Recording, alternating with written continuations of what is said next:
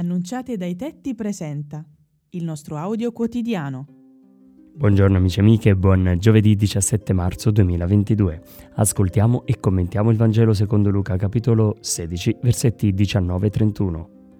Allora gridando disse Padre Abramo, abbi pietà di me e manda Lazzaro a intingere nell'acqua la punta del dito e a bagnarmi la lingua, perché soffro terribilmente in questa fiamma.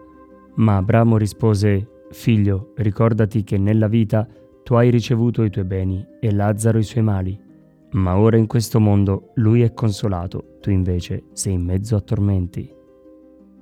Meditare su questo brano significa fare memoria di tutte le volte in cui ci comportiamo male o con indifferenza nei confronti di qualcuno e poi vediamo che quella persona riceve una bella ricompensa e noi ne soffriamo anziché gioire.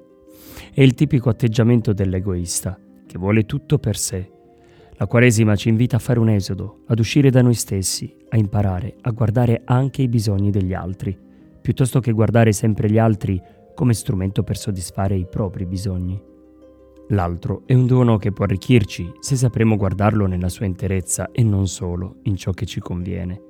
Approfittare di qualcuno perché è servizievole, e disponibile, scartare qualcuno perché mi infastidisce un suo particolare atteggiamento, la santità si costruisce sforzandosi di convivere ognuno con i propri modi, cercando di livellare quelle spigolature che ci rendono incompatibili, ma pur sempre umani. E tu desideri essere santo o santa? E cosa fai per diventarlo? Buona giornata a tutti